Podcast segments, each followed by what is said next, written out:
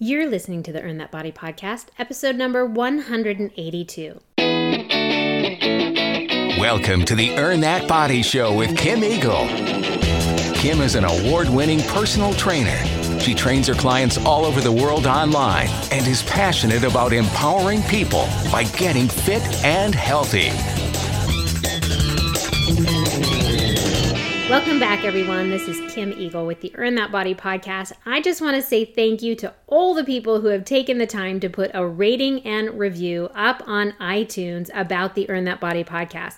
Now, as I've said before, this podcast is sort of a labor of love and also a volunteer community act, I guess you could say, that I give back to the community with because I do not make any money in the podcast. My intent is simply to help pay health forward by teaching people and educating people about health, fitness, and nutrition free of charge. So if and when you have given a review on iTunes or if you want to give one, it is a great way to thank me for the podcast if it's something that you enjoy each week. So, thanks to all the people who have given some amazing reviews. And if you haven't yet, I would so appreciate all you have to do is go to iTunes or even on the podcast apps, you can put a rating and review right in. Now, what are we talking about today? We're going to talk about vitamin D. It's something that's been coming up a lot lately with some of my clients. They're taking vitamin D supplements, or they ask me if they should take vitamin D supplements, or perhaps they have found out that they have a vitamin D deficiency. So I thought this is a perfect opportunity to make sure that everybody's educated about what vitamin D is. Do we need it? Do we need the supplement? Can it hurt us or will it benefit us? Always good to get that education. So, all of that after this. And now it's time for the Eagle's Eye on Health. These are Kim's quick tips, latest health news, or piece of weekly inspiration. In this week's Eagle Eye on Health, I want to go over seven ways to keep leftovers not only tasty, but definitely safe. And this comes from a Consumer Report article where they talk about expert advice on health. So, seven ways to keep your leftovers safe. You know, when you make that extra batch at dinner, which I always recommend you do so that you can put it in the freezer and have it another week. It's one less thing you have to do to cook another meal, but are you doing it in a safe way? I think more now than ever with the COVID virus currently going on, it is so important that we keep food safety, health safety, all kinds of safety at its height and peak right now to make sure that we don't get sick in any way because not only do we not want to get COVID, obviously, but we don't want to go to the doctor or the hospital for anything right now if you don't have to. So, what are these seven ways? The first one is they tell you to take your refrigerator's temperature. You heard me, to keep leftovers and all the food in your refrigerator safe. The temperature should be 37 degrees Fahrenheit. So I don't know about you, but when I'm done recording this podcast, I'm actually going to go and check and see what is the actual temperature in my refrigerator. They are recommending it should be at 37 degrees. Now, the second thing they recommend is that you refrigerate promptly. So, bacteria grows rapidly when food is between 40 and 140 degrees Fahrenheit. So, cooked foods should sit out no longer than two hours. Now, bear in mind that that's two hours from the time you take it off the stove or out of the oven. So, if you let chili or other cooked foods cool down for a half an hour before dinner and then you leave it on the table for an hour while you're serving and you're eating but sure be sure to get it into the fridge in that next half hour. So, as a reminder, don't leave it out longer than two hours. Number three, you might want to store in small batches. Refrigerating cooked food right away is a great idea, but if you just put a big pot of maybe stew in the fridge, the food might not cool all the way through within two hours. The better solution is to actually refrigerate cooked food in several small and shallow dishes.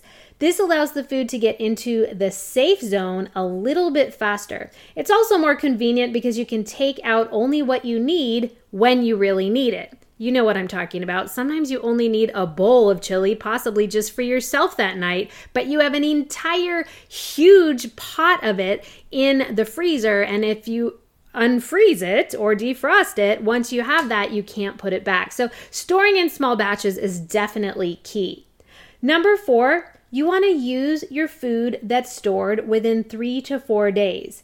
They're not likely to taste all that good after the three to four days, but more importantly, even in the fridge, bacteria can grow. If you don't think you'll eat the dish again within four days, it is recommended that you freeze it anytime during that window. Although the sooner you freeze it, the better it will actually taste when you eat it again. According to the Department of Agriculture, leftovers should stay good in the freezer for three to four months. Always be sure to label leftover containers with the date the food was made. And you can write on a little piece of masking tape, or I just take a little piece of scotch tape and I put it on top of my Tupperware that's going in the freezer. And with a Sharpie pen, I always write what it is. So, because sometimes you can't see what it is once it's frozen, and the date that you made it. Number five, they say do not defrost.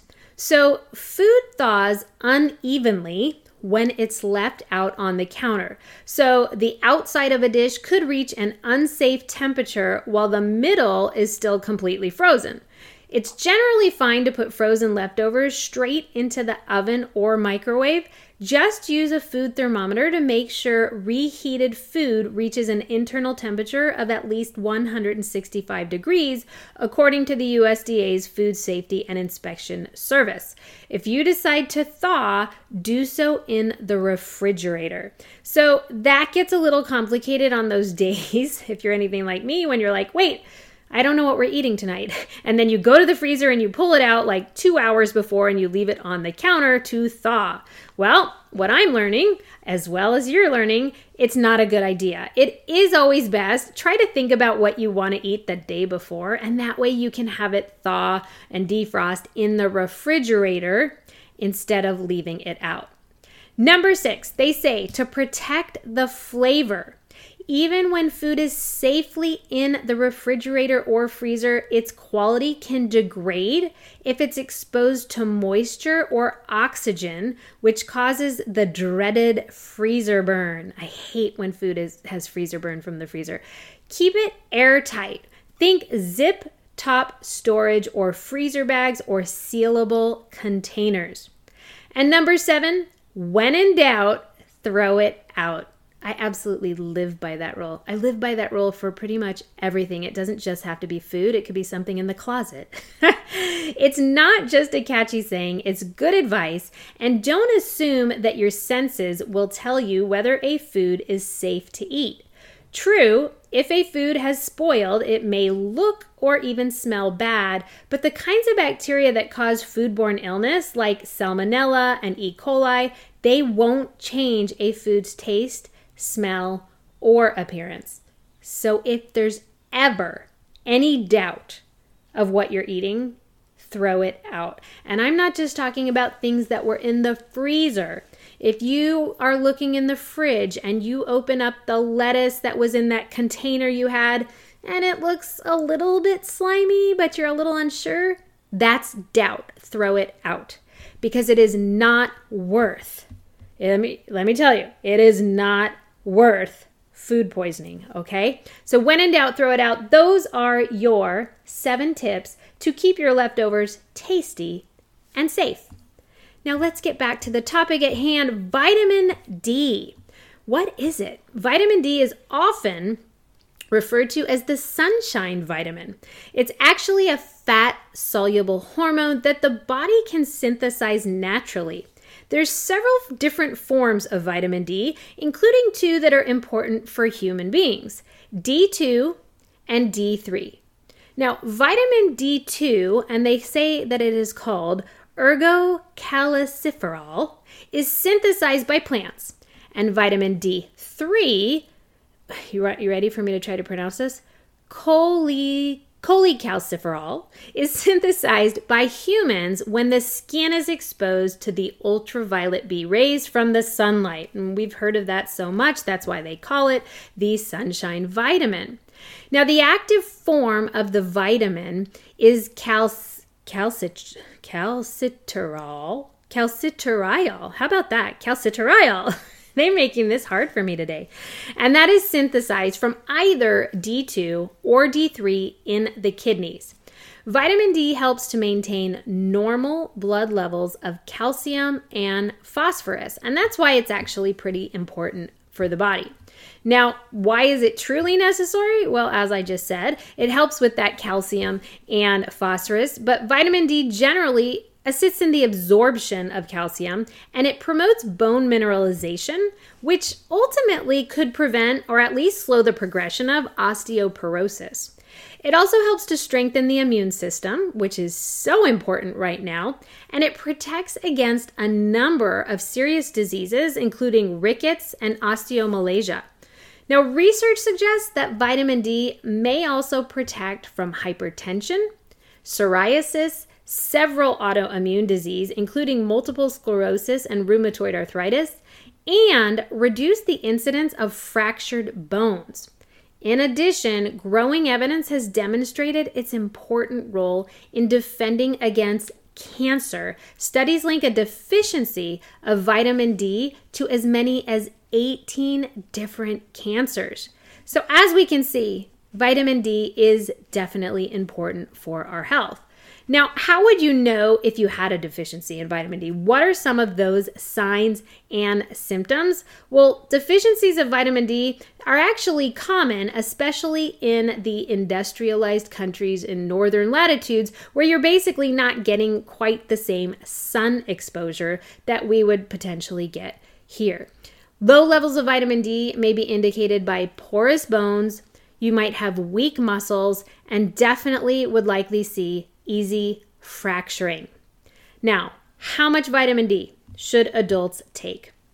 According to the National Institute of Health, the NIH, the daily adequate intake for adults is 5 mcg or what they say 200 IU daily for males, females, and pregnant lactating women under the age of 50. People 50 to 70 should get 10 mcg, or basically double, which is 400 IU daily, and those over 70 should get 15 mcg or 600 IU. Based on recent research, Dr. Weil, who you know I love, and a lot of the information today is coming from Dr. Weil's site, recommends 2,000 IU of vitamin D per day. They say to look for supplements that provide D3 rather than D2. Anyone with vitamin D deficiencies always should discuss these intake levels with his or her physician. They need to be the ones telling you how much you should take. Now, what about vitamin D foods? It isn't actually easy to get enough vitamin D from your diet. While there are fortified vitamin D foods like milk and cereals, most provide vitamin D2, a form which is much less well utilized by the body than the D3 that's recommended. Good dietary sources include fortified foods, eggs, salmon, tuna, mackerel, and sardines.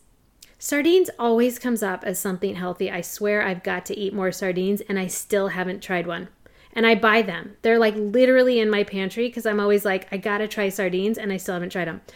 Okay, since sunlight causes our bodies to make vitamin D, daily exposure to the sun is actually really helpful. And they say that a helpful rule, so you know how much sun exposure to get, estimate the amount of time it would take for your skin to turn a little bit pink or slightly noticeably darker in the sun, and then reduce that time by 50% if you have fair skin, by 25% for darker skin, and get that amount of exposure between 11 a.m. and 3 p.m.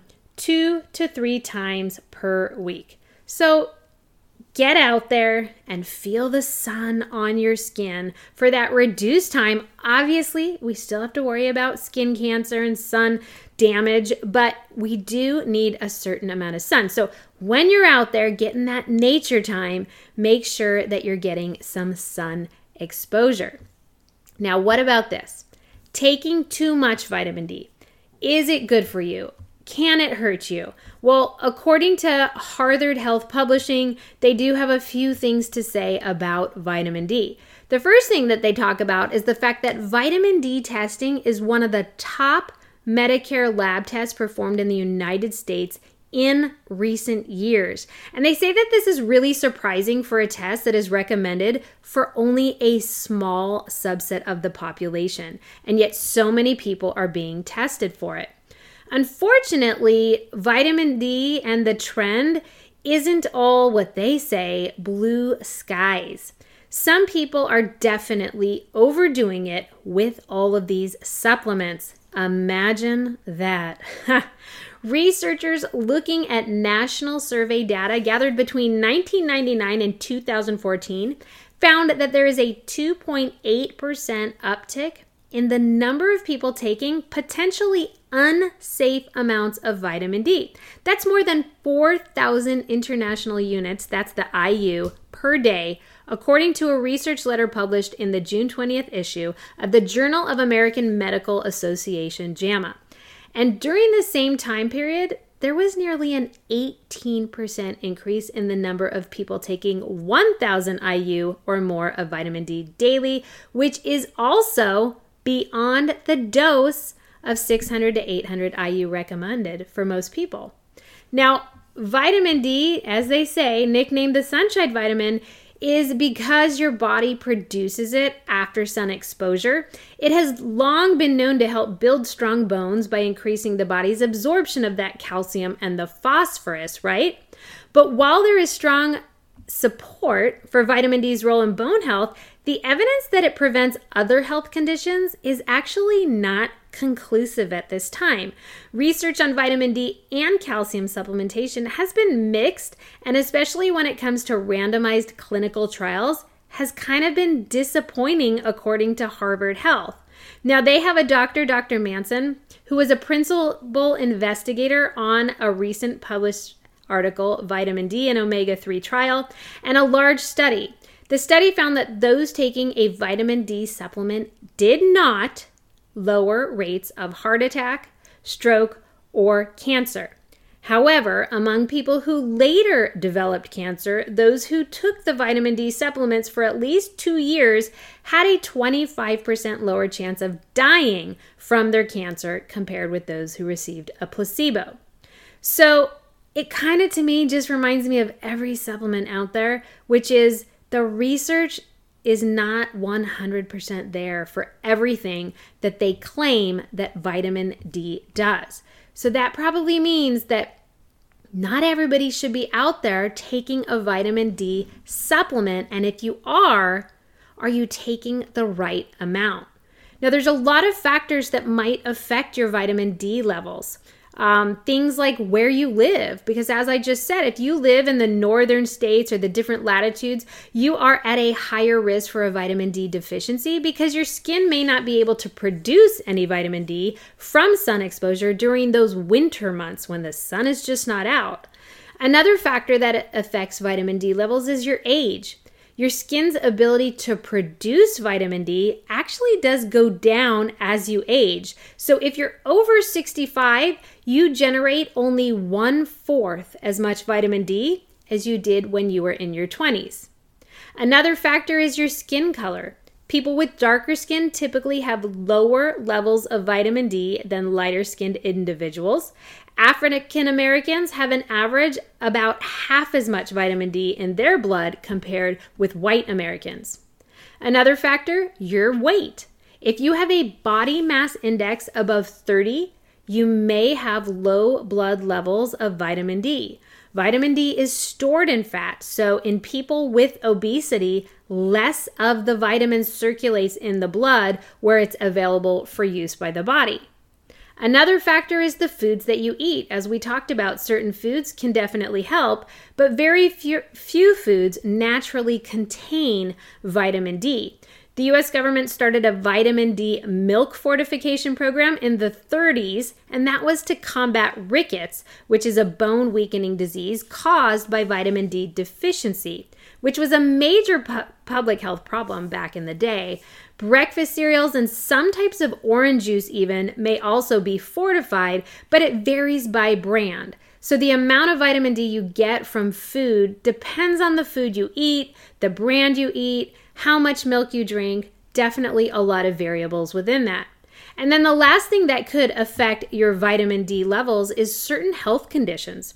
People with conditions like inflammatory bowel disease, liver disease, or cystic fibrosis may have more trouble absorbing vitamin D, which can lead to deficiencies.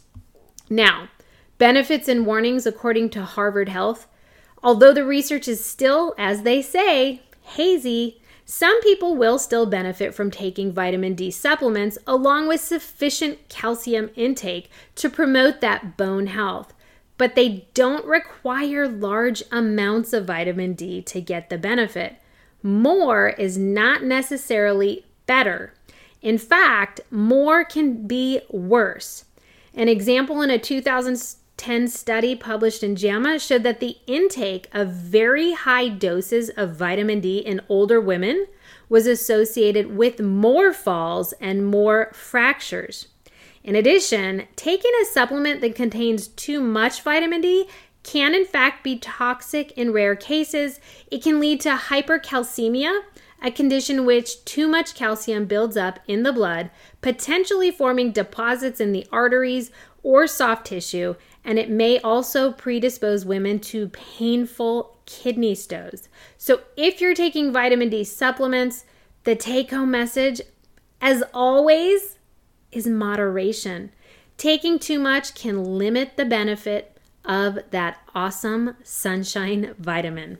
So, definitely talk to your doctor if you have a vitamin D deficiency, you would only know that if you were tested. So if you were tested and you have a deficiency, just make sure that you're getting the right supplement, the right amount of supplement. Um, make sure that there's not vitamin D potentially in maybe a multivitamin and you're taking a vitamin D on top of that. So sometimes people are getting too much of something because it's in more than one of their supplements. Always talk to your physician always ask your physician a ton of questions. Don't assume that they always tell you the right information. Do your own research and then ask them. And if they don't have the answer, find out who does. All right. So I'm always asking my doctor lots of questions if they ever want to put me on anything, which I am not on anything, thank God. But if they did, I would ask a million questions and make sure that I was getting the right amount from the right way. And always, I always try to get what I need from my food if possible. But with vitamin D, that's not as possible. So that's everything for today. I hope you're a little bit more educated on vitamin D. I hope you realize that if you are taking it right now as a supplement because you just thought that everybody should take vitamin D, you might want to talk to your doctor because you might not need to take a supplement. And as I always say, you just have to be really careful with supplements because they're not regulated by the FDA. So we don't, in fact, know exactly what is in that supplement unless, God forbid, something goes wrong and then they investigate the actual supplement you're taking. So we don't want to take any chances. When you can, if you don't have to take it, don't. But if you do, just make sure it's the right dosage, the right type, and that you've talked to your physician about it. That's everything today with the Earn That Body podcast. Always here to bring you health, fitness, and nutrition information that you can put into play right away. Stay safe out there, stay healthy, and I will talk to you next week. For more information about Kim Eagle's online programs, go to earnthatbody.com or check out Earn That Body on all forms of social media, including Facebook, Twitter, Instagram, Pinterest, and YouTube.